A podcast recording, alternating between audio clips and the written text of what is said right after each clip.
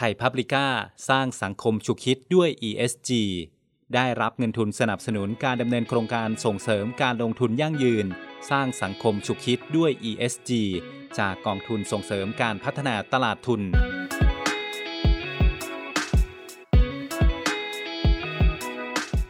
สวัสดีครับ นี่คือพอดแคสต์สร้างสังคมฉุกคิดด้วย ESG จากไทยพับลิก้า ผู้คนมักเชื่อมโยงการลงทุน สิ่งแวดล้อม สังคม และบรรษัทพิบาลกับการเลือกหุ้น ซึ่งเป็นวิธีคัดเลือกบริษัทที่จะเข้าลงทุนตามแนวทางของ ESG ซึ่งย่อมาจากคำว่า environment สิ่งแวดล้อม social สังคม และ governance บรรษัทพิบาล แต่ไม่ใช่ว่านักลงทุนทุกคนจะสามารถสั่งให้บริษัทที่เข้าไปถือหุ้นนั้นทำอย่างที่ต้องการได้ กองทุนรวมซึ่งเป็นนักลงทุนสถาบันรายใหญ่ ที่บริหารจัดการเงินระดับหลายหมื่นล้านบาทนั้น เป็นเจ้าของบริษัททุกด้าน ในทางปฏิบัติ และมีอิทธิพลต่อบริษัท หากนักลงทุนสถาบันหลีกเลี่ยงไม่เข้าลงทุนในบริษัทที่ไม่ได้ดำเนินธุรกิจบนหลัก ในไม่ช้า ESG ก็อาจจะไม่มีที่ให้ลงทุน ขณะเดียวกันบริษัทที่ไม่มีแนวทางปฏิบัติด้าน ESG ก็อาจจะไม่ได้รับการจัดสรรเงินทุน ดังนั้นนักลงทุนสถาบันอาจจะมีบทบาทมากกว่าผู้ลงทุนรายย่อยทั่วไป ในการผลักดันสนับสนุนแนวปฏิบัติ ESG ของบริษัท ฟังแนวคิดและมุมมองจากคุณอนะแพร่พิพัฒน์มงคล Head of Investment Strategy บริษัทหลักทรัพย์จัดการกองทุน Principal จำกัด นักลงทุนสถาบันที่ให้ความสำคัญกับ ESG บรจ Principal บริหารกองทุน Principal Global Equity ESG หรือชื่อย่อ Principal GESG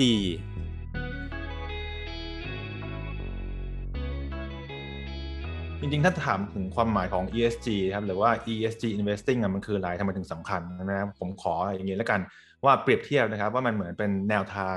การลงทุนประเภทหนึ่งนะที่ให้ความสำคัญของการลงทุนในธุรกิจที่ใส่ใจ แล้วก็ดูแลนะครับผลกระทบที่มีต่อสิ่งแวดล้อม แล้วก็มนุษย์พวกเราอย่างเงี้ยครับ ซึ่งลักษณะเนี่ยอาจจะเป็นลักษณะที่ว่าพยายามจะลดผลกระทบนะครับ จากการผลิต จากการทำธุรกิจนะฮะที่ส่งออกไปในแง่ของของเสียก็ดีมลพิษก็ดีนะครับ ที่ส่งไปทางเรื่องของสิ่งแวดล้อมนะฮะแล้วก็กระทบผู้คนตามมานะครับ แต่ว่าในอีกมิติหนึ่งนะก็คือว่าอาจจะเป็นในเรื่องของการทำธุรกิจโดยตรงเลย ที่เป็นธุรกิจเพื่อสร้างสารรค์นะหรือว่า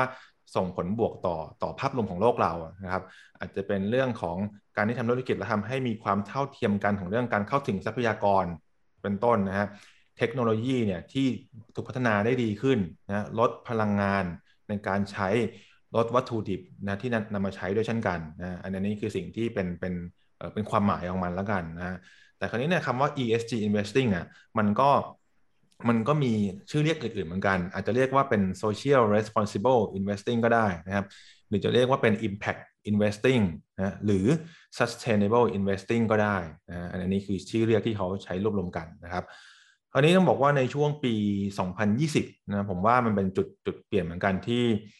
ที่เกิดสถานการณ์โควิดใช่ไหมครับทำให้ผู้คนเนี่ยเริ่มมาใส่ใจต่อเรื่องของสุขภาพ เรื่องของสิ่งต่างๆ ที่เกิดขึ้นรอบตัวเรามากขึ้นนะครับ ตอนนั้นเองเนี่ยก็เป็นจังหวะที่ ESG เนี่ยถูกนำมาพูดถึงบ่อยขึ้นนะครับ มีการลงทุนในส่วนของกองทุน ESG หรือว่า ETF ก็ได้นะฮะคราวนี้เนี่ยนอกจากนั้นเอ็มก็มีเรื่องอื่นอีกเหมือนกันในช่วงที่ผ่านมา ผมว่ามันคือความเท่าเทียมกันของของผู้คนนะเรื่องของสิ่งแวดล้อม climate change นะเราเห็นกันอยู่นะเพราะฉะนั้นเนี่ยมันมันเริ่มมีอะไรที่ที่ผู้คนเนี่ยเริ่มจับเห็นภาพไปแล้วอะว่ามันมีผลกระทบถึงตัวเองนะเนี่ยมันก็เลยคำว่า ESG เลยน่าสนใจมากขึ้น แล้วคนเนี่ยก็พยายามที่จะมาอ๋อคืออะไร แล้วถ้าเกิด เราลงทุนแบบ ESG ล่ะ มันจะส่งผลยังไงต่อภาพรวมเชิงบวกในโลกของเราคราวนี้ถ้าเกิดพูดต่อไปผมว่าเจนคนยุคยุคเจนซีนะครับคนยุคเจนซีเนี่ยก็ต้องบอกว่าให้ความสำคัญในส่วนของอสิ่งแวดล้อมสังคม ผู้คนมากยิ่งขึ้นนะ ผมว่า ซึ่งตรงนี้เองเนี่ยมันก็จะเป็นเทรนด์นะครับในการที่จะนำพาไปสู่การลงทุนของ ESG เนี่ยในอนาคตเนี่ยที่มากขึ้นเรื่อยๆนะครับ คราวนี้ถ้าพูดถึงในแง่ของผลตอบแทนนะผมว่าสมัยผมผมเองนะตัวผมเองสมัยก่อนก็อาจจะมองว่าการลงทุนในในหุ้นหรือในบริษัทที่ทำ ESG ด้วยเนี่ยอาจจะไม่ได้มีผลตอบแทนของราคาหุ้นเนี่ยที่ที่ที่ที่ดีนะครับ เพราะอาจจะใส่ใจเรื่องสิ่งแวดล้อมมากเกินไปใช่ไหมแต่จริงพอพอเริ่มศึกษามากขึ้นเรื่อยๆอย่างเงี้ยจริง ๆ แล้วคำว่า ESG เนี่ยมันสำคัญมันสำคัญในแง่ที่ว่าถ้าบริษัทเหล่านั้นเนี่ยสามารถให้ความสนใจหรือว่า ใส่ใจต่อสิ่งแวดล้อมนะฮะตัว ESG คือสิ่งแวดล้อม S คือ social นะครับ แล้วก็ governance ใช่ไหมฮะถ้าให้ให้ความสำคัญเรื่องพวกนี้ทั้งหมดเนี่ยมันจะส่งผลกลับมาแหละ ที่ให้กับบริษัทพวกนั้นน่ะมีมีฐานลูกค้าที่เชื่อมั่นนะสร้าง market share ได้ มีแบรนด์ที่แข็งแกร่ง และสุดท้ายอะมันก็จะสามารถส่งผลต่อธุรกิจนะครับ ที่มีการเติบโตแบบยั่งยืน อันนี้อันนี้มันคือสิ่งที่เราจะเข้าใจมากขึ้นนะว่าว่าสำคัญอย่างไรนะครับ แล้วก็สุดท้ายเนี่ย ผู้คนที่ลงทุนในส่วนที่เกี่ยวข้องกับ ESG เนี่ยก็จะได้รับผลตอบแทนที่เหมาะสมด้วย ถ้าบอกว่าเอ่อ ESG ถ้าบริษัทไหนที่เอ่อดำเนินธุรกิจด้วยการคำนึงถึง ESG มันก็น่าจะท้ายที่สุดแล้วมันน่าจะส่งผลถึงผลประกอบการแล้วก็ราคาหุ้น ทีนี้ถามนิดนึงเนี่ยอันนี้สมมุติว่าเป็นคนที่ยังยังไม่เห็นความสำคัญกับ ESG นะจริงบริษัทไทยอะ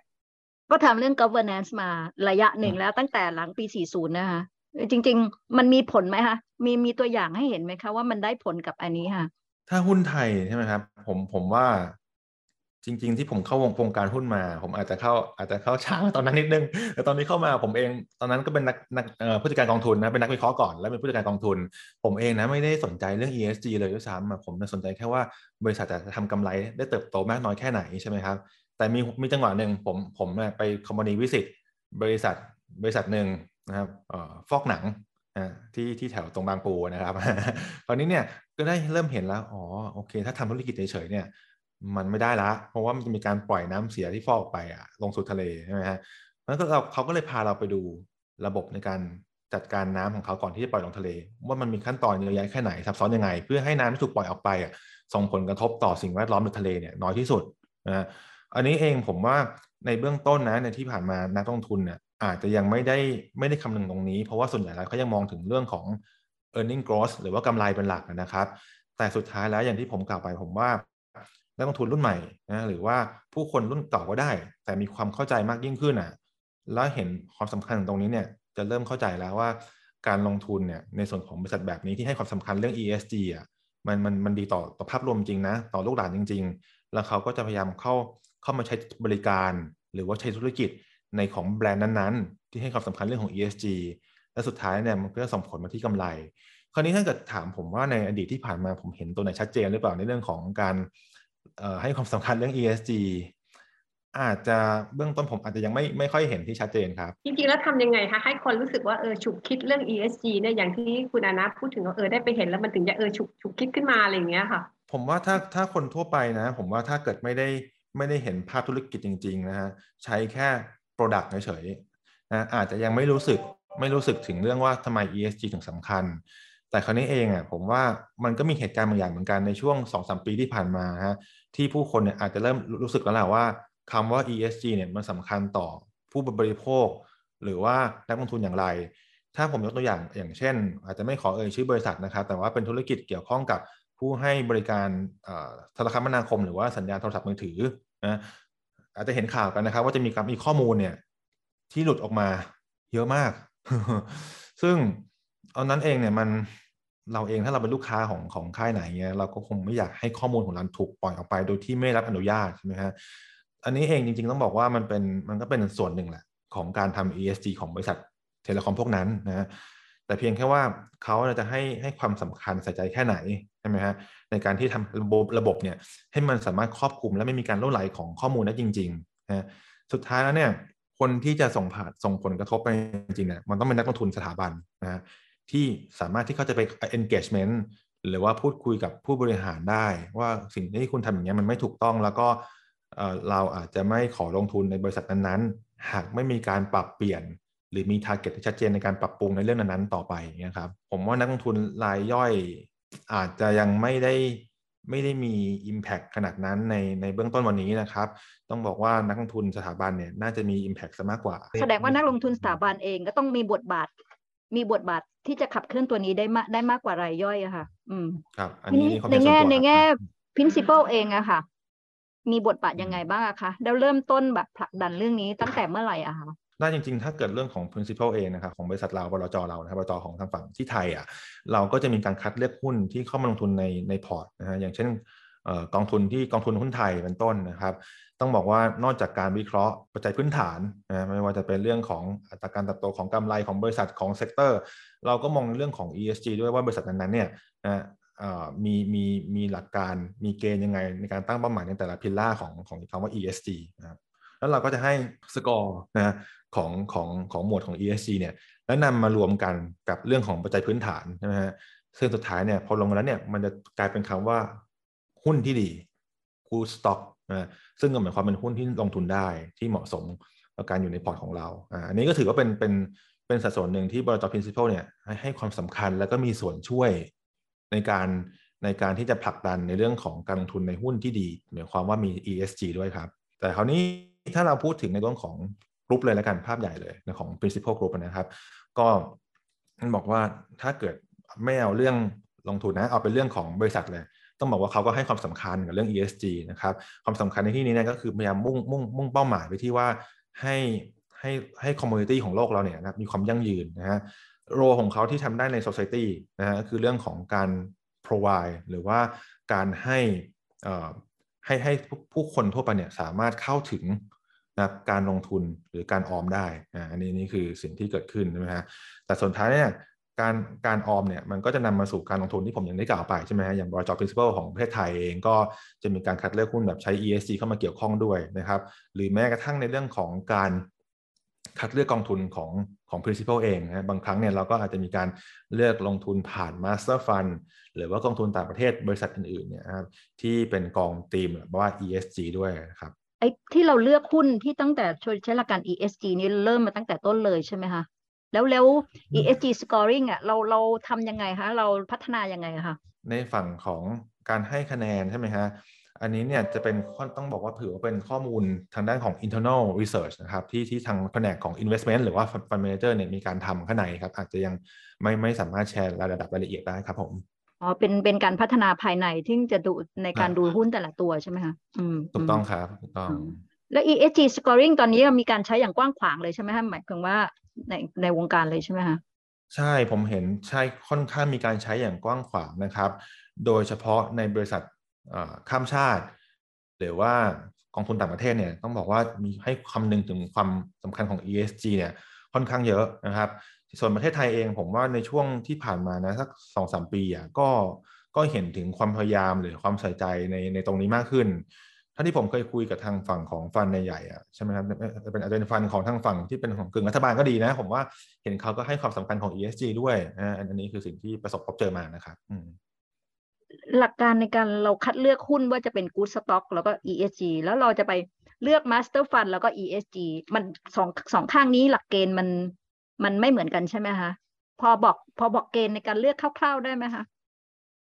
เท่าที่เปิดเผยได้อะไรเงี้ย ว่าหลักเกณฑ์ที่เราที่เราคัดเลือกค่ะ ครับ อย่างเช่นของถ้าเป็นระดับหุ้นนะฮะผมว่าเขาก็จะดูตัว ESG สามตัวถูกไหมครับ ถ้าให้ยกตัวอย่างเลยก็อาจจะความว่าอย่างตัว E นะ environment เนี่ยนะเขาอาจจะดูบริษัทบริษัทหนึ่งนะครับว่า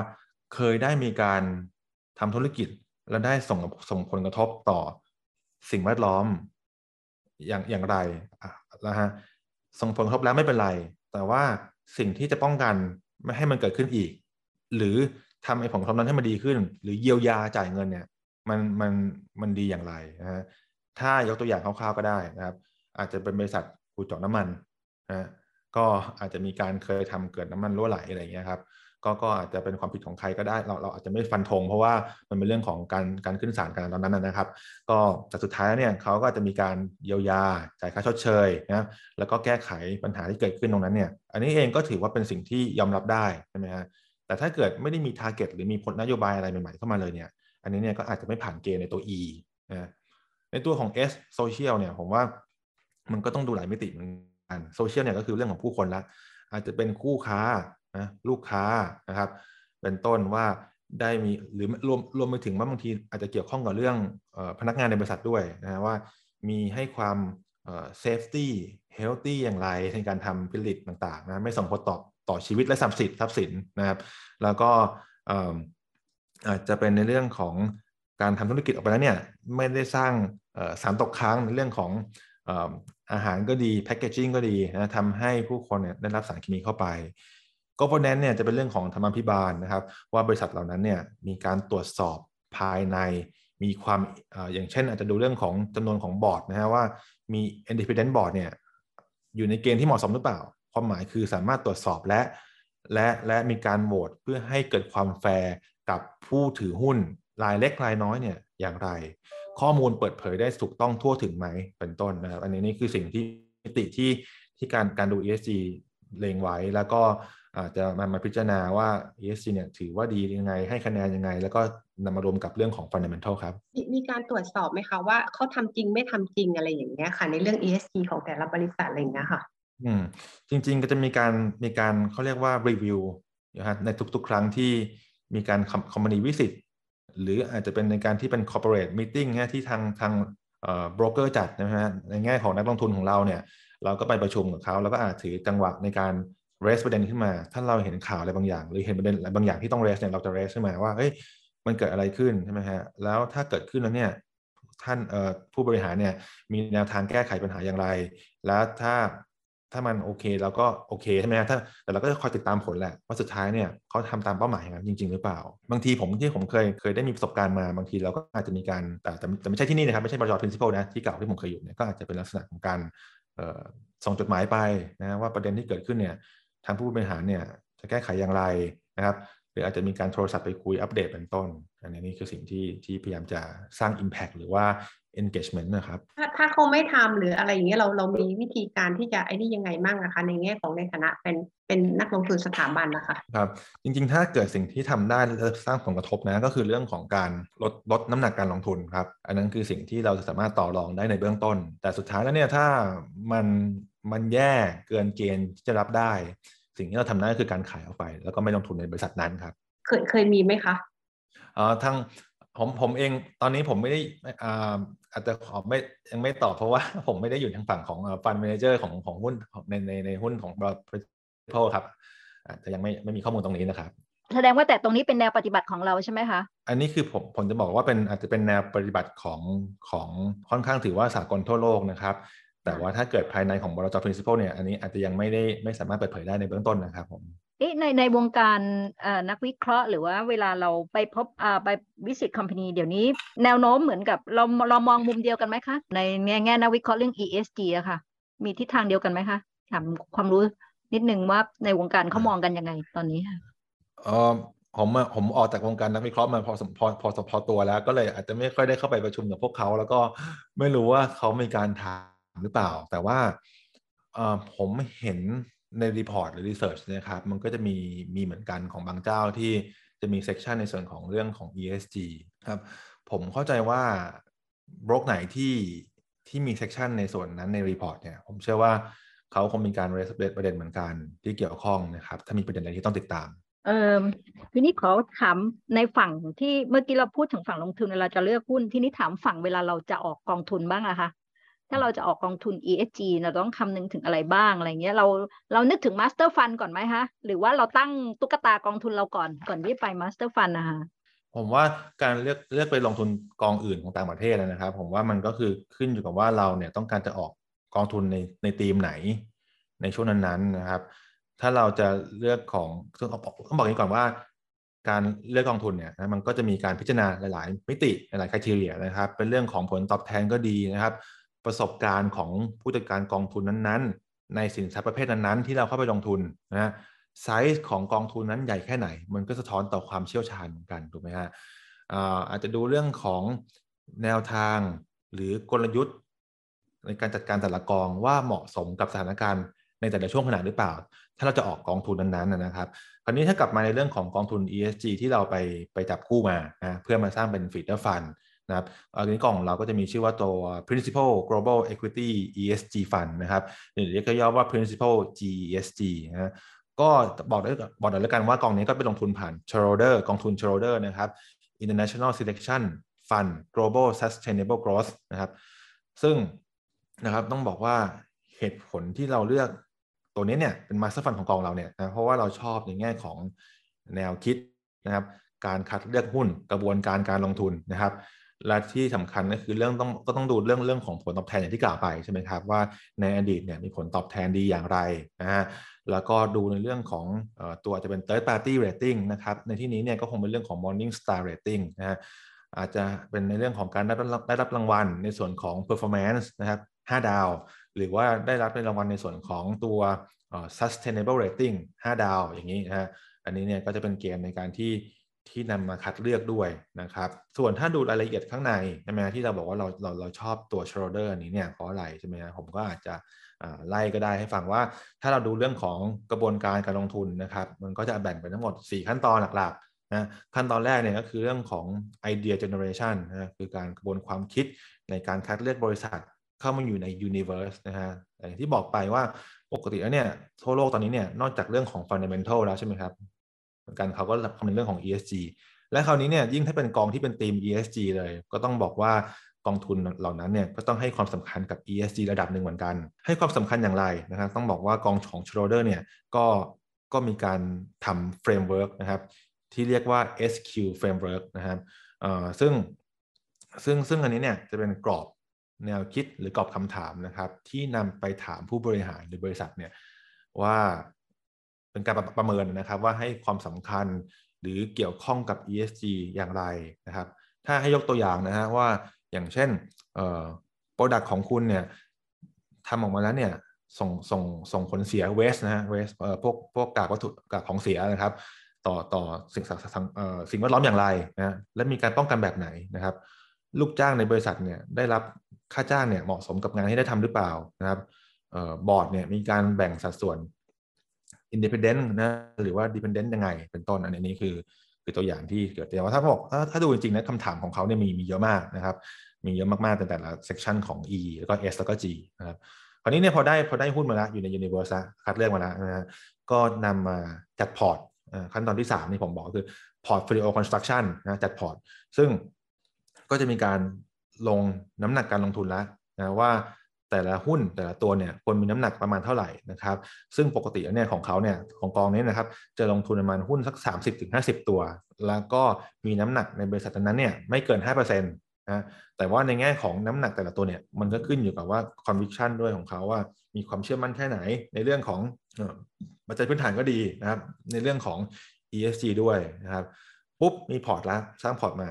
ระหว่างทางเนี่ย ก็ไม่นิ่งนอนใจ ก็พยายามจะ active engagement ไปเรื่อยๆ ไม่ว่าจะเป็นเรื่องของ fundamental ก็ดีนะ แต่ก็สิ่งสำคัญเลยอย่างที่กล่าวไปก็คือว่าถ้าเป็น ESG เนี่ยมันต้องดูเรื่องของ ESG ด้วยเหมือนกันใช่ไหมว่าไอ้สิ่งที่เราตั้งเป้าตอนแรกเนี่ยนะว่ามันจะทำแบบนี้แบบนี้เนี่ยมันเป็นไปตามเป้าหรือเปล่าอ่าอันนี้คือ 4 ขั้นตอนกระบวนการลงทุนของของ Schroder นะครับ ทีนี้เราก็ต้องให้นักลงทุนอะในประเทศอะใช่ไหมเข้าใจถึงตัว เอ่อ principle GESG ถูกไหมคะเอ่อแล้ว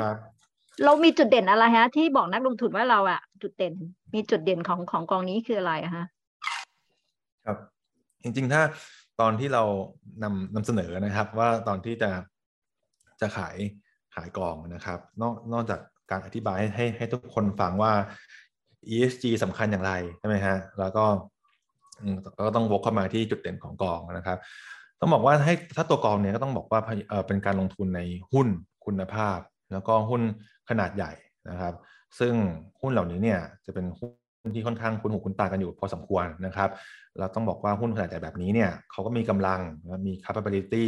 ในการที่จะให้ความสำคัญเรื่องของ ESG นะทุกท่านคงทราบดีแหละว่าถ้าเกิดหุ้นขนาดเล็กบางทีเขาไม่ได้ให้ความสำคัญกับเรื่อง ESG เท่าไหร่ถูกไหมฮะเพราะเขาก็ต้องการจะเติบโตเป็นหลักก่อน แต่ครั้นี้เนี่ยด้วยหุ้นขนาดใหญ่แบบนี้เนี่ยมันสามารถทำ ESG ได้ระดับ เต็มรูปแบบนะครับคราวนี้เนี่ยถ้าดูจุดเด่นของเขาเนี่ยก็ต้องบอกว่าลงทุนในหุ้นคุณภาพ บริษัทขนาดใหญ่นะซึ่งบริษัทเหล่านี้เนี่ยให้ความสำคัญกับผู้ที่มีส่วนได้ส่วนเสียทุกภาคส่วนนะและสามารถสร้างผลกระทบเชิงบวกในมุมกว้าง มีธรรมพิบาล ความรับผิดชอบต่อสังคมและสิ่งแวดล้อมนะครับ ซึ่งซึ่งสุดท้ายเนี่ยสิ่งเหล่านี้เนี่ยอย่างที่กล่าวไป มันก็จะวกวกกลับมาที่บริษัทนะครับ ในการสร้างการเติบโตของกำไรนะผ่านความเชื่อมั่นของผู้บริโภคนะแล้วก็ส่งผลให้มีการเติบโตแบบยั่งยืน อันนี้อันนี้คือสิ่งที่ที่เป็นจุดจุดจุดที่เหมือนกับเป็นความหมายของของกองนะฮะว่าว่าน่าสนใจอย่างไร แต่ถ้าเกิดจุดขายอื่นจุดเด่นอื่นเนี่ยก็อย่างที่กล่าวไปก็คือเรื่องของมี morning star rating นะครับ5ดาว ทั้งในส่วนของ sustainable rating แล้วก็ตัว performance นะครับถือเป็นจุดขายเหมือนกันเพราะว่าจริงๆแล้วเนี่ยในแง่ของ performance นะครับถ้าเราดูย้อนหลังนะฮะย้อนหลังไปนะครับ 10 ปี 10 ปีนะครับตามปีปฏิทินนะฮะมีแค่ 2 ปีเท่านั้นเองนะครับที่ทำได้น้อยกว่าดัชนีอ้างอิงหรือ benchmark นะ benchmark ในที่นี้เนี่ยคือตัว MSCI All Country World Index นะครับ ตัว a c b นะ ซึ่งตอนนั้นเนี่ยมีปี 2014 กับ 2016 นะครับ ที่ถือว่าทำได้ต่ำกว่าเบนช์มาร์ครับ แต่ว่าปีอื่นๆเนี่ยในรอบ 10 ปีเนี่ยถือว่าทำได้ดีชนะชนะตลอดเลยนะครับ ผมมองว่านะด้วยการคัดเลือกหุ้นแบบ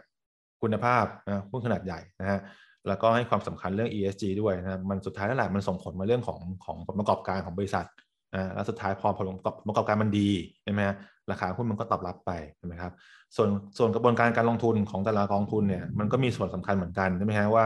เลือกหุ้นมาถูกหรือเปล่า จัดน้ำหนักได้ดีหรือเปล่าใช่ไหมฮะทำให้ผลตอบแทนเนี่ยสามารถชนะดัชนีอ้างอิงได้ อันนี้อันนี้ก็เป็นคีย์หลักเหมือนกันนะครับทีนี้ performance ของ principal GESE เองก็ล้อไปกับ shareholder เลยใช่ไหมคะจริง ๆ แล้วจะล้อไปกับ shareholder เลยครับ ใช่แต่อาจจะมีเรื่องของตัว FX นะหรือ currency ที่อาจจะมีการ ทำให้เกิดมีความแตกต่างกันบ้างนะครับ แต่สิ่งที่เราพูดได้คือปกติแล้วเนี่ยเราจะมีการ hedge นะ hedge ค่าเงินนะครับประมาณสัก 85%ของ exposure ครับทำเป็น ESG นะครับหรือว่าการคัดเลือกหุ้นรายตัวคราวนี้เนี่ยของ s h r o d e r เนี่ยที่เรานำมาขายเนี่ยก็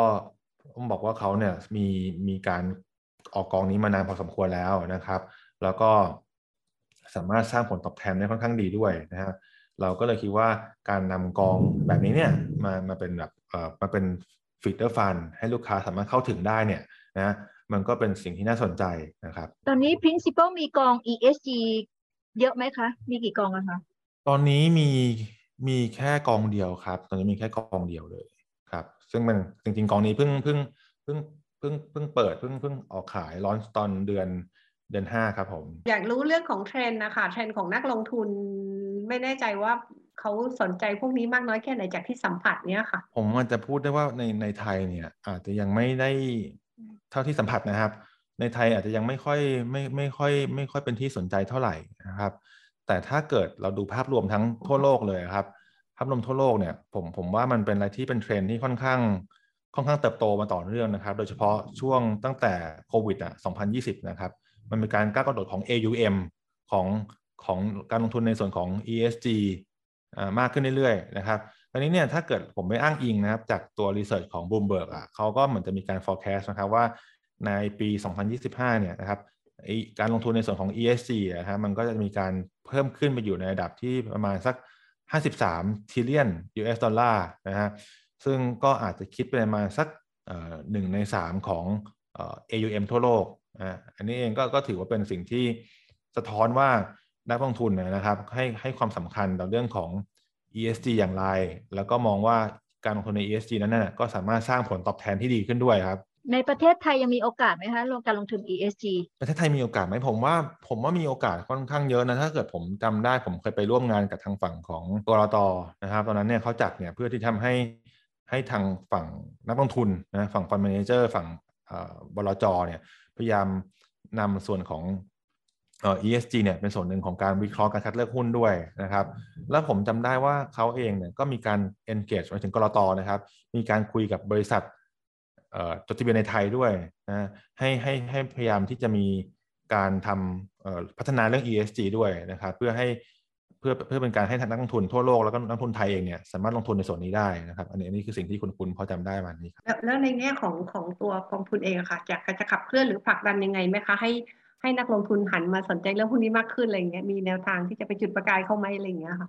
ครับผมว่าสิ่งที่ทำได้หรือว่าอาจจะเคยได้ทำมาคืออย่างเช่น ในจังหวะที่เราเรานำเสนอกองทุนนะ ESG เนี่ยนะผมก็ถือเป็นโอกาสในการที่จะอธิบายให้นักทุนรุ่นใหม่รุ่นเก่าเนี่ยเห็นภาพแหละ ว่าเฮ้ยจริง ๆ แล้วเนี่ยเราอย่าติดกับคำว่า ESG คือการทำผลตอบแทนไม่ดีนะ แต่มันดีมันยั่งยืนแล้วมันมีความสำคัญอย่างไรต่อต่อชีวิตของเราและลูกหลานของเราในอนาคต ช่ไหมฮะก็พยายามจะชี้ให้เห็นตรงนั้น แล้วก็สุดท้ายก็มาให้ดูว่าผลตอบแทนมันก็ก็ดีจริง ๆ เป็นต้นนะครับ แล้วก็สิ่งที่ทำได้อื่นๆนี้ก็อาจจะเป็นเรื่องของการลงทุนในกองทุนที่ไม่ใช่ ESG ก็ได้นะครับบางทีเนี่ยนะครับไปลงทุนบางหุ้นบางตัวในกองทุนบางตัวนะครับ ก็บางทีเนี่ยมันเกิดการปรับตัวลงของหุ้นอย่างมีนัยยะนะฮะบางทีเนี่ยเหตุผลหนึ่งอะมันก็มาจากเรื่องของตัว G governance ด้วยถูกไหมฮะว่าธรรมพิบาลของเขาเนี่ยของผู้บริหารเนี่ยมันค่อนข้างไม่ดี และสุดท้ายเนี่ยมันก็ส่งผลทำให้ธุรกิจของเขาเนี่ยแย่ไปด้วย แล้วก็ราคาหุ้นเนี่ยก็ลงมาด้วย อันนี้อันนี้คือคือสิ่งที่อาจจะสะท้อนได้บ้างในบางช่วงขณะที่มีการคุยกันเรื่องของของหุ้นรายตัวบางครั้งครับจากที่อย่างที่ถามมาว่าที่สัมผัสจริงๆ แล้วที่เขาไม่ไม่สนใจเนี่ยเหตุผลเพราะอะไรไงอะค่ะ อยากรู้ว่าทำไม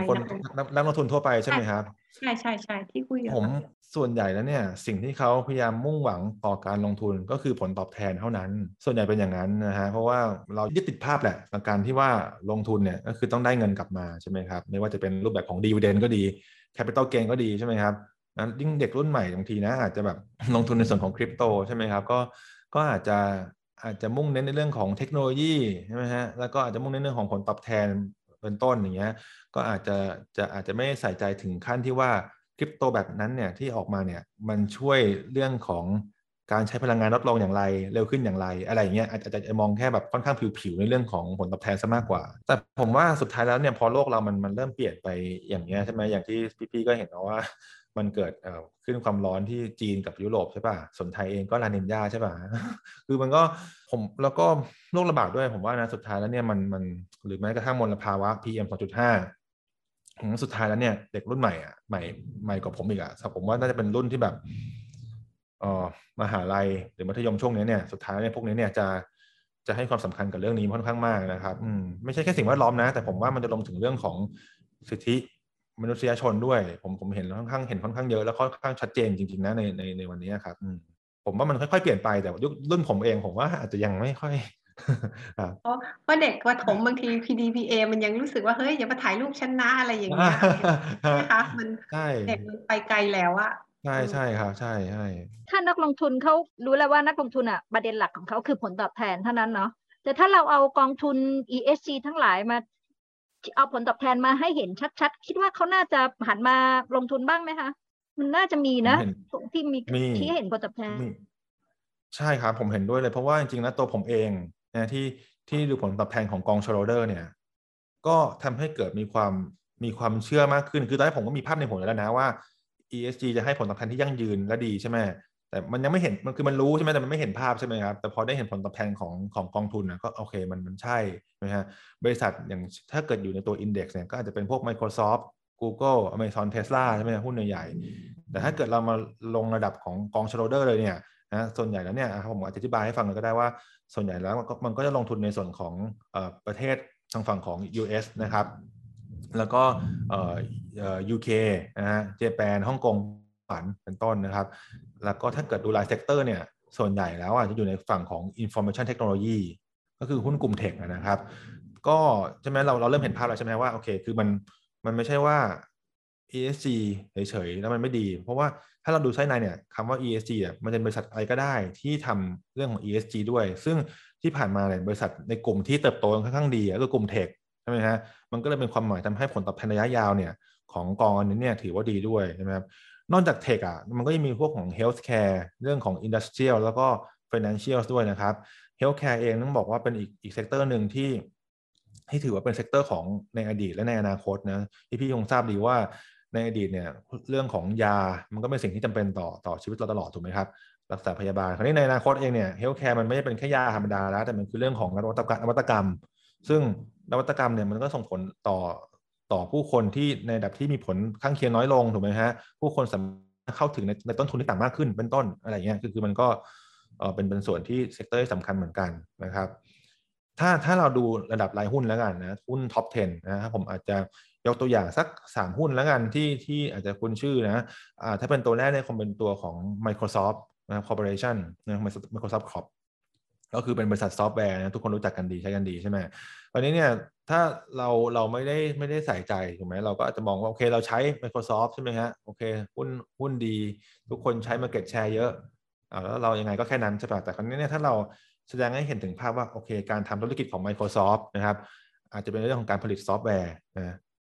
มันจะส่งผลต่อเรื่องของการปล่อยของเสียออกมาอย่างไรใช่ไหมฮะแล้ว supply chain หรือว่า value chain ของเขาเนี่ยในการจ้างซัพพลายเออร์ต่าง ๆ เนี่ยนะ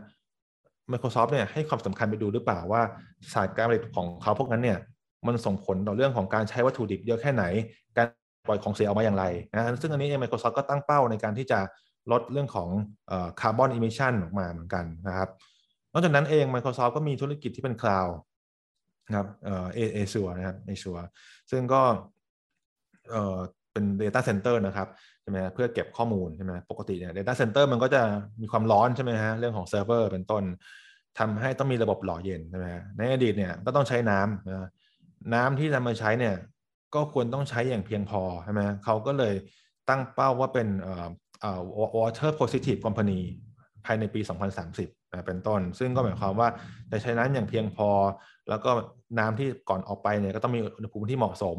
หรือบางทีเนี่ยล่าสุดเนี่ยก็อาจจะมีการใช้เทคโนโลยีเรื่องของ air cooling ไม่ไม่ได้ใช้น้ำละอะไรอย่างเงี้ยครับ ก็ก็เป็นสิ่งที่เขาพยายามจะจะให้ความสำคัญ หรืออีกอันนึงนะครับผมก็เป็นบริษัท Reckitt Benckiser นะฮะก็เป็นสัญชาติอังกฤษนะครับบริษัทสัญชาติอังกฤษก็ถือว่าเป็นเป็นเป็นหนึ่งในบริษัทที่ค่อนข้างใหญ่นะครับในเรื่องของสินค้า อุปโภคบริโภคของโลกนะครับ แบรนด์ก็อย่าง Dettol Durex นะ Enfa Gaviscon หรือ Strepsils ใช่ไหมฮะก็ผมว่าเอาจริงสินค้าพวกนี้เนี่ยมันมีความสำคัญกับผู้คนแล้วก็เด็กทารกใช่ไหมอย่างเช่น Enfa ถูกไหมฮะเพราะฉะนั้นเนี่ยมันก็บอกได้ว่าโอเค สิ่งที่เขาผลิตสินค้าอันนี้ออกมาเนี่ย มันต้องไม่มีผลกระทบหรือผลข้างเคียงต่อผู้คนที่ใช้นะ แล้วพวกสินค้าอุปโภคบริโภคพวกนี้เนี่ยมันก็จะมีพวกแพคเกจิ้งถูกไหมฮะซึ่ง แพคเกจิ้งเนี่ยมันก็ควรใช้แพคเกจิ้งที่ที่มีผลเสียหรือย่อยสลายได้ง่ายใช่ไหมครับแล้วก็แล้วก็สามารถ reuse ได้เป็นต้น ซึ่งเขาเองก็ตั้งเป้านะครับว่าบรรจุภัณฑ์ของเขาเนี่ยนะครับภายในปี 2025 นะครับ ต้องเป็นวัสดุวัสดุที่สามารถ reuse หรือว่า recycle ได้นะครับเพื่อเพื่อดูแลสิ่งแวดล้อม อันนี้อันนี้ก็คือคือเป้าหมายเป็นต้นนะครับเอออีกอันนึงนะครับผมยกตัวอย่างก็อย่างเช่นตัว TSMC นะครับบริษัทผลิตชิปเซมิคอนดักเตอร์รายใหญ่ของโลกของประเทศไต้หวันนะครับ market share มาสัก 25%นะก็เรามองผิวเผินแล้วก็คงโอเคบริษัทไต้หวันนะครับเป็นมี market share เยอะใครๆก็ใช้เทคโนโลยีเจ๋งเล็กเอาแต่คราวนี้เรามองลึกลงไป ยิ่งเล็กแล้วยังไงใช่ไหมหมายความว่ามันก็ยิ่งใช้วัสดุที่น้อยลงนะวัสดุพวกอิเล็กทรอนิกส์นะฮะแล้วก็อาจจะเป็น copper ก็ได้หรือพวกซิลิคอนต่างๆใช่ไหมฮะแล้วก็อาจจะเป็นในส่วนของเล็กลง กินไฟน้อยลงเป็นต้นใช่ไหมความหมายคือมันแน่นอนแหละ มันก็กระทบต่อสิ่งแวดล้อมที่น้อยลงเหมือนกัน อันนี้ถ้าเรามาพูดถึงเรื่องของ electronic waste ประเทศไทยเองผมว่ามันก็มีข่าวนี้เห็นเห็นเห็นเหมือนกันนะ ผมเองผมได้ยินผมก็โอ้ไม่ค่อยดีเลยใช่ไหมฮะวันนี้เองถ้าเกิดดูของ TSMC เนี่ยผมก็ดูเรื่องเรื่องเรื่องเรื่องนี้เหมือนกันก็เอ๊ะแล้วเขามีการจัดการกับ ของเสียของเขาเนี่ยอย่างไรนะฮะเขาก็มีการจัดการของตัวเองส่วนหนึ่งอีกส่วนหนึ่งก็ส่ง vendor ใช่ไหมฮะแต่ตอนนี้เขาไม่ส่งไปแล้วจบนะเขาก็ไปมีการสกรีนหรือว่าดูเรื่องของ standard standard ของของ vendor เหล่านั้นว่าเฮ้ยมันมีการทำหรือการกำจัดที่ดีจริง ๆ หรือเปล่าเป็นต้นนะครับ เพราะฉะนั้นเนี่ยในระยะยาวของเขาเนี่ยเขาก็มองว่าโอเคจะมีการใช้วัสดุที่น้อยลง วัสดุที่ใช้เนี่ยสามารถมา reuse หรือ recycle ได้นะครับแล้วก็ระบบการจัดการของเสียเนี่ยก็เขาควบคุมได้เป็นต้น จริง ๆ แล้วบจไทยมันมีมากพอไหมคะที่ที่จะให้เราเลือกเป็นเป็นหุ้น ESG อะไรเงี้ยค่ะผมว่าถ้าเกิดให้มองไปตอนนี้อะไรผมว่ามันคือหุ้นใหญ่ๆแหละอย่างแอดวานอย่างเงี้ยผมว่านะมันก็เขาก็แน่นอนแหละเรื่องที่ผมกล่าวไปตอนต้นนะว่ามันคือเรื่องของข้อมูลหลุดใช่ไหมข้อมูลรั่วอะไรเงี้ย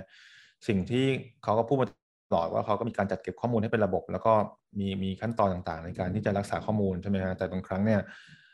ผมเข้าใจว่ามันก็อาจจะมีการผิดพลาดกันได้ใช่ไหมแต่ว่าสุดท้ายเนี่ยเราเราก็คอยดูไปแหละว่า สิ่งที่เกิดขึ้นแล้วเนี่ยเขาสามารถที่จะเดินอยู่ในร่องในรอย แล้วก็ตามแทร็กยังไงใช่ไหมซึ่งถ้าเกิดมันสามารถแก้ไขได้ มีเป้าหมายชัดเจน ผมว่ามันก็ไม่ได้เสียหายการที่จะให้โอกาสของของบริษัทเหล่านี้นะ ในการที่จะพัฒนาเรื่อง ESG ครับอืมเป็นเป็นต้นนะครับ แล้วก็จริง ๆ ก็อาจจะมีบางบริษัทเล็ก ๆ หน่อยผมผม ผมอาจจะกล่าวก็ได้อย่างเช่นตัวฮิมานิก้าตอนนั้นเนี่ยผมเคยวิเคราะห์ตัวนี้อะไรอย่างเงี้ยซึ่งต้องบอกว่าฮิมานิก้าก็เป็นหุ้นที่เป็น payroll service นะครับ เก็บข้อมูลเป็น third party เก็บข้อมูลของของพนักงานของบริษัทที่เป็นลูกค้าของเขาถูกไหมฮะสิ่งที่เกิดขึ้นคือต้องบอกว่าบริษัทไทยโดยส่วนใหญ่ก็อาจจะยังไม่มีความไว้วางใจ ในการที่จะให้ให้เติร์ดปาร์ตี้เนี่ยเก็บข้อมูลของลูกค้าต่างๆไอ้ของของลูกจ้างเขานะครับเขาก็กลัวว่าจะมีข้อมูลที่รั่วไหลหรือข้อมูลที่เซนซิทีฟถูกไหมฮะอันนี้เองสิ่งที่ช่วยได้คือเรื่องของตัว PDPA นะนี่ที่ที่คุณพี่พี่ลาบกล่าวไปใช่ไหมนั้นนะก็ออกมาเมื่อน่าจะน่าจะชกปีปีที่แล้วนะใช่ไหมฮะมีผลบังคับใช้ปีนี้ค่ะมิถุนาปีนี้ใช่ไหมครับโอเคปีนี้ใช่ไหมปีนี้ใช่ไหมซึ่งผมว่าเออตรงนี้เองมันก็คือต้องบอกว่าฮิมานิก้าก็พยายามที่จะมีการจัดการหรือระบบที่รักษาข้อมูลให้ให้ดีอยู่แล้วแหละ แต่สุดท้ายเนี่ยลูกลูกค้าหรือว่าบริษัทต่างนั้นเองอะมันก็อาจจะยังไม่มีความสบายใจอย่างเต็มที่ถ้าไม่มีกฎหมายรองรับถูกไหมฮะผมว่าการที่รัฐบาลผลักดันเรื่องนี้ออกมาเนี่ยก็ก็ถือเป็นสิ่งที่ดีและควบคู่กันทำให้บริษัทต่างๆเนี่ยสามารถผลักดันในเรื่องของ ESG ได้อย่างเข้มข้นมากขึ้นนะอืมแต่แต่ในแง่ของของหมายถึงว่าพี่กำลังพูดถึงปริมาณจำนวนบปริริษัมาทณออกปริมาณหุ้นใช่ไหมฮะจำนวนบริษัทใช่ไหมครับมันจะมีเยอะพอไหมคะหมายถึงว่าให้เราเลือกได้พอไหมคะพอไหมอะครับเออผมว่า ผมว่าเอาจริงๆตอนนี้แต่ละบริษัทส่วนใหญ่ก็ถ้าเราไปดูใน annual report ใช่ไหมหรือว่าไม่ต้อง annual report ก็เป็น sustainable report ของแต่ละบริษัทรายตัว มันก็จะมีการจัดการในเรื่องของ ESG อยู่พอสมควร ผมผมว่าก็ต้องบอกว่าน่าจะมีพอสมควรนะ แต่เพียงแค่ว่านักลงทุนนะหรือว่าผู้จัดการกองทุนนะให้ความสำคัญมากน้อยแค่ไหนในในตรงนี้มากกว่าครับ อืมอืมครับครับ ผมเข้าใจว่าจริงๆแล้วเรื่องนี้เนี่ยกรตก็ผลักดันใช่ไหมฮะที่เราที่เราคุยกันตอนต้นนะว่ากรตก็ผลักดันให้ให้บริษัทเนี่ยมีมีการทำพวกรีพอร์ตพวกนี้ให้ความสำคัญของเรื่องพวกนี้ด้วยนะครับ ดูเหมือนตลาดจะให้ความสำคัญเยอะค่ะ กดดันมากเลยต้องกดดันทำถูกไหมครับ อืมESG อะไรเงี้ยค่ะอืมครับผมแต่ว่าตอนนี้คุยกับหลายที่ที่เขาเป็นคนเขาเรียกอะไรนะ survey หรือสำรวจอะไรอย่างเงี้ยค่ะ ที่จะไปเหมือนว่าพิสูจน์ บางทีไปคุยกับบริษัทแล้วบางทีบริษัทเขาก็ยังยอมรับเลยว่าเออเขาก็แค่ติ๊กถูกอะไรอย่างเงี้ยค่ะ ซึ่งบางทีเราก็รู้สึกว่าเฮ้ยแบบมันมันขนาดเขาก็ยอมรับนะผู้บริหารอะไรอย่างเงี้ย ซึ่งบางทีพี่ก็ว่ากลัวว่ามันจะติ๊กถูกเยอะไปอะไรอย่างเงี้ยค่ะว่าเราจะพิสูจน์ยังไงว่ามัน ESG แท้หรือเทียมอะไรอย่างเงี้ยค่ะอืมครับครับผมผมว่ามันมันต้องใช้เวลาแน่ๆเลยเพราะว่าตราบใดที่นักลงทุนในวงกว้างอะ หรือนักลงทุนที่มี Impact จริง ๆอะ ยังไม่ได้สเต็กหรือว่าให้ให้เรื่องนี้มันมันเป็นแบบประเด็นนะผมว่าบริษัทอาจจะยังไม่ได้ไม่ได้แบบชัดเจนหรือจริงจังขนาดนั้นนะอันนี้ความเห็นส่วนตัวนะครับ โดยโดยความรู้สึกนะ แต่เมื่อไรก็ตามผมว่าเมื่อโลกมันเปลี่ยนไปเรื่อยๆคือมันเปลี่ยนจากข้างนอกก่อนนะจากทาง global ก่อนใช่ไหมฮะจากทางของรัฐบาลต่างๆอะไรเงี้ยผมว่า สุดท้ายแล้วมันจะเข้ามาหาเราแหละ แล้วเราก็น่าจะหลีกเลี่ยงไม่ได้นะครับ อืมแล้วแล้วก็เห็นแล้วที่อย่างอย่างที่รัฐบาลหรือว่าเออหมายถึงว่าพวกองค์กรกรตตลาดเนี่ยก็ให้ความสำคัญด้วยถูกไหมครับผมว่าสุดท้ายมันก็น่าจะดีขึ้นนะครับทีทีทีนี้ถามนิดนึงแต่คือคุณอนาเป็นคนอยู่ฝ่ายวาง strategy นะการลงทุนนะถูกไหมครัฮะบแล้วก็ผมคนที่ใช่ครับ action จริง ๆ คือฝ่ายบริหารพอร์ตเนาะถูกไหมต้องคฮะรับถูกต้องถูกต้องอ่าครับทีนี้ทีนี้ในการวางกลยุทธ์ของเราอะเพื่อจะให้เอ่ออีกฝ่ายหนึ่งเอาไปปรับใช้ค่ะ เรา incorporate ESG ลงไปใน strategy เราไหมคะเออผมผมว่ามันอาจจะขึ้นอยู่กับ Product หรือว่ากองที่เราจะนำเสนอแหละหรือเราต้องการจะขายแต่ละช่วงใช่ไหมฮะบางทีถ้าถ้าเราไปกองทุนที่เป็นเอ่อเป็น thematic fund ใช่ไหมฮะอาจจะเป็นกองที่เป็นลักษณะของระดับเอ่อประเทศหรือว่าราย sector บางอันอย่างเงี้ย เราก็อาจจะมุ่งเน้นในเรื่องของการเติบโตของประเทศนั้นๆนะหรือว่าภาพรวมของการเติบโตของอุตสาหกรรมนั้นๆที่เราที่เราไปใช่ไหมฮะอาจจะอย่างเช่นธุรกิจของของเองเราก็จะมีการลงทุนในส่วนของเอ่อกองที่เป็น healthcare นะครับ เป็นต้นไอ้จังไอ้จังหวะนั้นเนี่ยเราก็จะมองในส่วนของของของธีมการลงทุนที่ว่า healthcare จะโตในอนาคตเพราะอะไรใช่ไหมแล้ว แล้วแล้ว healthcare เนี่ยจะสามารถเป็นการลงทุนที่ช่วยนักลงทุนในระยะสั้นระยะยาวอย่างไร อันนี้อันนี้อันนี้คือสิ่งที่พยายามจะเป็นเรื่องของ Product ในเรื่องของการนำเสนอเพื่อการขายนะฮะแต่ถ้าเกิดเป็นในระดับของเออแล้วถ้าเกิดเป็นหุ้นหุ้น ESG ก็อย่างที่กล่าวไปใช่ไหมกองเราก็คือตัว principal G ESG อย่างเงี้ยอันนี้เนี่ยก็แน่นอนแหละมันคือธีม ESG เลย เราก็ต้องพยายามเลือกอกองทุน Master Fund ที่ที่ให้ความสำคัญและมีมีเกณฑ์ในการจัดจัดการเรื่อง ESG อย่างชัดเจนนะครับ เป็นต้น คราวนี้ถ้าเป็นรายเป็นหุ้นที่หุ้นอยู่ในประเทศไทย เป็นหุ้นไทยเป็นต้นที่ผู้จัดการกองทุนของเราเนี่ยลงทุนโดยตรงเอง ตรงนั้นเนี่ยมันจะเป็นเรื่องของฝั่งผู้จัดการกองทุนละในการที่จะคัดเลือกหุ้นนะหาหุ้นในละตัวมาเพื่อลงทุนจัดพอร์ตในกองหุ้นไทยครับ อืม ซึ่งอย่างที่กล่าวไปก็จะมีมิติหนึ่งแหละที่เป็นเรื่องของ ESG ครับผมอืมที่มองว่าในแง่ของอนาคตอะค่ะในแง่ของตัวสถาบันเองอะค่ะ มันจะมีการจับมือกันไหมคะ ในการที่จะขับเคลื่อนเรื่องของบทบาทของ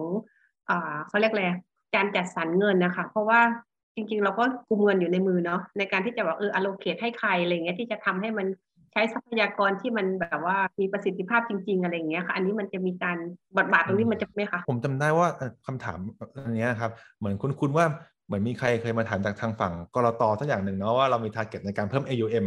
ของของของการลงทุนใน ESG เพิ่มแค่ไหนถูกไหมฮะผมว่าสุดท้ายแล้วอะในวันนี้เนี่ยอาจจะยังถือว่าค่อนข้างน้อยนะฮะยิ่งคือถ้าถ้ามันจะมองชัดเจนเลยคือมันคือการการเปิดขายกองทุน ESG เลยถูกไหมครับอย่างที่เรานำเสนอเมื่อกี้คือกอง principal GESG แต่ถ้าเป็นแบบภาพรวมเลยที่จะเป็นอยู่ในเกณฑ์ ESG เนี่ย ผมว่ามันอาจจะ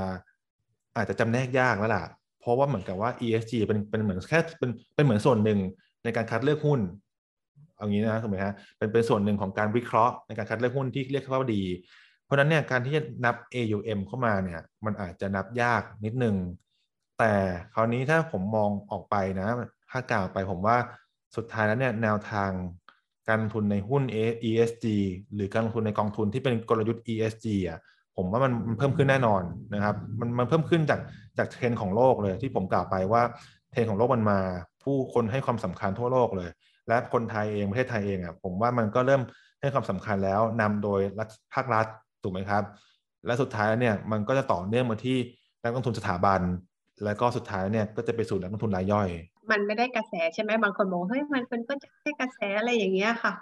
ผมผมว่ามันกระแสส่วนหนึ่งนะ โดยเฉพาะตอนช่วงโควิด นะอย่างที่เราเห็นที่ผมดูไปดูข้อมูลนั้นนะช่วงโควิดเนี่ยมันโตเยอะจริง ๆ ครับ AUM ที่เข้ามาอยู่ในของ ESG อะแต่สุดท้ายแล้วอะเราถ้าเราไม่ดูแค่ 2 ปีนะนะปี 2020 2021 นะเราดูย้อนหลังเป็นเทรนด์ระยะยาวอะมันคือเทรนด์ที่ปรับขึ้นจริงๆนะแล้วการคาดการณ์ทางฝั่งของ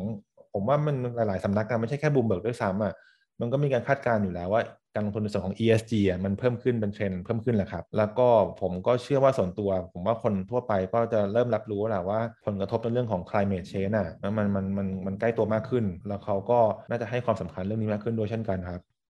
ถ้าอย่างนั้นของของ principal เองการลงทุนอย่างกลยุทธ์การลงทุน ESG ตอนนี้ยังเป็นเรียกว่า ESG thematic investing ใช่ไหมคะยังยังไม่เป็น ESG integration หรือเปล่าคะผมผมว่าถ้าเกิดคำว่า ESG integration น่ะจะถูกใช้ในส่วนของการเลือก หุ้นที่เป็นหุ้นที่เราเลือกลงทุนโดยตัวเองอ่าเช่นหุ้นไทยเป็นต้นนะใช่ไหมอันนั้นคือการเอา ESG integration มาบวกกับการวิเคราะห์ปัจจัยพื้นฐาน กลายเป็น good stock ที่กล่าวไปใช่ไหมอันนั้นคือ ESG integration ในระดับของบลจเรานะแต่ถ้าเกิดในระดับที่เป็นการเลือกลงทุนผ่าน master fund อื่นใช่ไหมอันนั้นก็จะเป็นลักษณะของการเลือกเพื่อขายนะครับ โดยการคัดเลือกว่า master fund อันนั้นเนี่ย ในการใช้กลยุทธ์แบบ ESG เนี่ย ดีอย่างไรเจ๋งอย่างไรครับผมแบ่งแบ่งแบ่งแบ่งเป็นสองขานะครับเป็นขาที่เราลงทุนเอง เรามี ESG integration ใช่ ส่วนในขาของกองต่างประเทศกองอื่นกองกอง third party เนี่ย เราก็มีการเลือกมาขายเหมือนกันนะครับโดยมองว่าเทรนด์ของ ESG เนี่ยเป็นเทรนด์ที่ที่ขาขึ้นแล้วก็เทรนด์ที่ดีครับ อนาคตเราจะไปถึง investor activist เลยไหมคะ ก็คือหมายความว่าในแง่ที่ว่าเหมือนกับ เอ่อไปไปไปไปกดดันไปกดดันกดดันเองผมว่าสิ่งผมว่าสิ่งที่ทำได้อะ activist ในที่นี้มันอาจจะมีระดับที่จำกัดอยู่นะ ผมว่านะ สิ่งที่ทำได้มันคงเป็นเรื่องของการผ่านการพูดคุย ผ่านการติดต่ออีเมลโทรศัพท์ ผ่านการประชุมในวงกว้างของนักวิเคราะห์ของนักผู้จัดการกองทุนเป็นต้นอย่างนั้น และสุดท้ายเนี่ย มันค่อยสะท้อนออกมาในการลงทุนในหุ้นนั้นผ่านน้ำหนัก หรือผ่านเม็ดเงินที่ไปสู่บริษัทนั้นๆมากกว่าครับ แต่ถ้าเกิดเป็น activist เลยนะ อาจจะเป็นนอกเอ่อนอกนอกนอกรอบอะ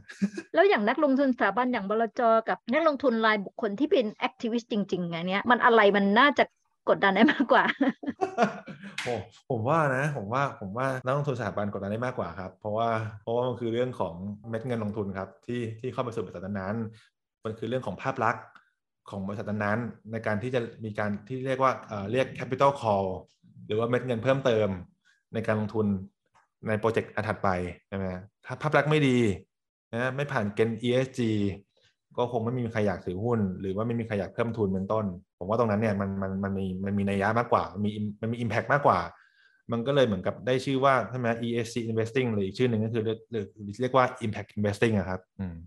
ครับ ส่วนถ้า activist ผมว่าก็ มันก็คงคงช่วยแต่ แต่อาจผมว่ามันก็จะเป็นเรื่องของการช่วยในแง่ที่ว่าให้คนตื่นตัวระดับหนึ่งนะโอเคผมคิดใหม่ มันต้องผมว่าอันนี้มันใช้เวลาพอสมควรอย่างเช่น มันทำให้คนตื่นตัว ให้คนรับรู้ว่าบริษัทนั้นเนี่ยมีปัญหา ESG แล้วพอมันเริ่มตื่นตัวเนี่ย มันจะกลายเป็นวงกว้างทำให้เกิดการแบนสินค้านั้น ไม่อยากใช้สินค้านั้นๆแล้วตรงนั้นเองเนี่ยมันก็จะกระทบในเรื่องของระยะยาวแล้ว มันคือเรื่องของความยั่งยืนที่ผมกล่าวไป มันคือเรื่องของระดับผู้บริโภคแล้วอันนี้นะว่าการ ESG เนี่ยคือการสร้างความยั่งยืนแต่ผมว่ามันใช้เวลาถ้าเทียบกับทางฝั่งนักลงทุนสถาบันนะผมว่านั้นเนี่ยมันมันมีอิมแพคระดับหนึ่งครับแต่แต่ในแง่ของตัวบจเองเขาก็ตระหนักเรื่องพวกนี้เยอะขึ้นไหมคะที่สัมผัสเนี่ยค่ะสัมผัสผมสัมผัสเยอะขึ้นใช่ครับ เยอะขึ้นเลยใช่ก็น่าดีใจนะอย่างน้อยมันก็อย่างที่บอกมันอิมแพกแล้วมันก็ค่อย ๆ เปลี่ยนเนาะใช่ไหมคะใช่ใช่ครับ น่าน่าดีใจใช่ผมว่า สุดท้ายแล้วมันก็หนีไม่พ้นนะมันถึงเราทุกคนถูกไหมฮะไม่ว่าจะเป็นเรื่องของทรัพย์สินหรือว่าเรื่องของชีวิตแต่ผมว่าสำคัญคือร่างกายสุขภาพถูกไหมผมว่าเออเพราะว่ามันมันหนีไม่ได้จริงๆทุกวันนี้คืออยู่ที่ว่าใครจะตระหนักน้อยตระหนักมากเนาะว่ามัใช่นมันใช่ผมว่าสุดท้ายแล้วนั้นมันก็คงขึ้นอยู่กับทางทางหัวก่อนแหละใช่ไหมทางภาครัฐก่อนนะว่าต้องมันต้องเป็นหัวหลักแหละในการที่จะผลักดันนะถูกไหมค่อยๆไล่มานะไล่มาระดับที่เป็นระดับกลางสถาบันเป็นต้นใช่ไหมฮะ แล้วก็ระดับมาระดับรายย่อยเป็นต้น ผมว่ามันเป็นทอดๆอย่างนั้นอืมเอ๊ะถ้าถ้าพูดถึงแตะภาครัฐนิดนึงดังนั้นกฎเกณฑ์ปัจจุบันในการลงทุน มันมีผลกระทบต่อการลงทุน ESG ไหมคะภาครัฐมีกฎเกณฑ์หรือเอื้ออะไรไหมคะนโยบายของเขาณปัจจุบันนะคะภาครัฐใช่ไหมครับ จริง ๆ ของของต่างประเทศ ผมเห็นเยอะเหมือนกันนะ อย่างเช่น พวกลด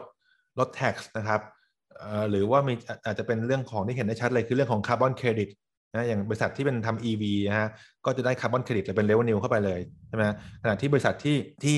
ทำธุรกิจที่สร้างคาร์บอนเนี่ยก็ต้องจ่ายเครดิตให้กับระบบ แล้วเอาแล้วทางรัฐเนี่ยก็เอาไปจ่ายให้กับบริษัทพวกที่ทำพลังงานบริสุทธิ์เป็นต้นหรือสะอาดนะครับประเทศไทยเองผมผมเห็นมี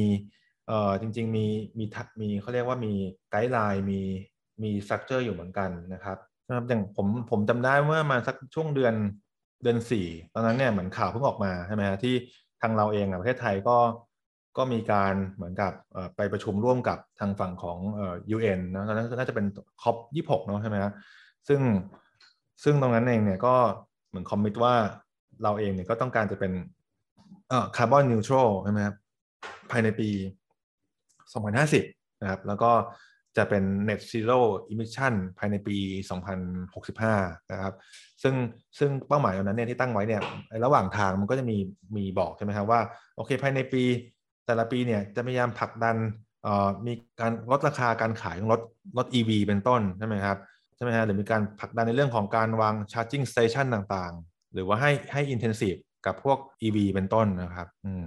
ในธุรกิจแล้วเป็นค่ะเป็นเป็นเป็นของ BOT ถูกไหมครับ เป็นของแบงค์แบงค์เป็นของแบงค์ชาชาติติใช่ไหมสรรพใช่ไหกมฮะรกรตที่เขาบอกว่าก่อนจะร่วมกันทำ taxonomy เพื่อแบบจะได้มีหลักเกณฑ์ชัดเจนนิยามชัดเจนอะไรอย่างเงี้ยมันจะช่วยในการลงทุน ESG ของเราไหมแบบหรือการลงทุนยั่งยืนให้มันแบบขยายวงเข้าไปมากอีก ผมผมว่ามันมันมีส่วนช่วยนะครับ เพราะว่าอย่างที่กล่าวไปใช่ไหมว่าพวกภาครัฐอะถ้าเป็นตัวเริ่มเป็นหัวเริ่มอะใช่ไหมครับในการกำหนดกฎเกณฑ์ต่างๆ แล้วก็สนับสนุนเรื่อง ESG อะผมผมว่ามันมันน่าจะช่วยได้ครับ เรื่องเรื่องรายละเอียดนี่ผมอาจจะยังไม่ค่ะได้ค่ะครับอืมครับแต่ว่าในระหว่างนี้ด้วยการสนับสนุนของกรตเอง ตลาดเอง นักลงทุนสถาบันอะอย่างบลจน่าจะเป็นแบบอย่างหรือว่าต้นแบบในการลงทุน ESG ให้นักลงทุนได้ใช่ไหมคะ ได้เลยผมเห็นด้วยครับใช่ครับอืมเพราะว่านักลงทุนรายย่อยก็ยังไม่ค่อยรู้จัก ESG ยังไม่ค่อยเข้าใจหลักการลงทุน ESG เนอะอืม อืมใช่ครับ อืมเขาอาจจะเข้าใจแต่เขาอาจจะยังไม่ไม่ใช้ เพราะว่าเขาก็ถือว่าผลตอบแทนมาก่อนอะไรอย่างเงี้ยใช่ไหมยังไม่ครับผมใช่ครับ มีมีอะไรจะฝากไหมคะคุณอนะมีอะไรฝากไหมผมว่าสุดท้ายแล้ว ผมว่ามันมันเรื่องของ ESG มันคือเทรนด์แหละใช่ไหมครับมันคือสิ่งที่โลกมันมันหมุนเข้าหานะไม่ว่าจะเป็นเรื่องของ การมุ่งเน้นในเรื่องของการใช้พลังงานสะอาดมากยิ่งขึ้นใช่ไหมครับเหล่านี้เนี่ยมันเกี่ยวข้องกับ environment ทั้งนั้นนะอืมเรื่องของโซเชียลมันคือเรื่องของความเท่าเทียมของผู้คนที่ที่ผู้คนเนี่ยให้ความสำคัญมากขึ้นจริงๆใช่ไหมฮะแล้วสุดท้ายแล้วเนี่ยไอ้สองสิ่งเหล่านี้เนี่ยมันก็คือเรื่องของ governance เรื่องของธรรมาภิบาลนะครับของในบริษัทแต่ละอันเนี่ยที่จะให้ความสำคัญเรื่องพวกนั้นหรือเปล่า อันนี้เนี่ยพอทั่วโลกมันให้ความสำคัญแล้ว ประเทศไทยเองก็เป็นส่วนหนึ่งของโลกอะผมว่ามันมันก็หลีกหนีไม่พ้นใช่ไหมฮะอืมอืมแล้วอืมสิ่งที่เราเห็นถึงความผลักดันเนี่ยมันก็นำโดยภาครัฐแหละครับอืมแล้วก็นักลงทุนสถาบันและสุดท้ายเองนักลงทุนรายย่อยผู้คนรุ่นใหม่เนี่ยผมก็เชื่อว่าจะเป็นแรงผลักดันสำคัญเหมือนกันในในอนาคตครับต่อเรื่องของการลงทุนแบบ ESG เพื่อเพื่อให้โลกเราดีขึ้นครับคุณผู้ฟังสามารถอ่านฉบับเต็มบทสัมภาษณ์คุณอนะแพร่พิพัฒน์มงคล ได้ที่เว็บไซต์ไทยพับลิก้าเพื่อไม่ให้พลาดช่องทางการติดต่อ อย่าลืมเข้าไปกดติดตามที่ช่องทางไทยพับลิก้า Facebook YouTube SoundCloud Apple Podcast Google Podcast Spotify นี่คือรายการสร้างสังคมฉุกคิดด้วย ESG โดยสำนักข่าวออนไลน์ไทยพับลิก้าได้รับเงินทุนสนับสนุนการดำเนินโครงการส่งเสริมการลงทุนยั่งยืน สร้างสังคมฉุกคิดด้วย ESG จากกองทุนส่งเสริมการพัฒนาตลาดทุน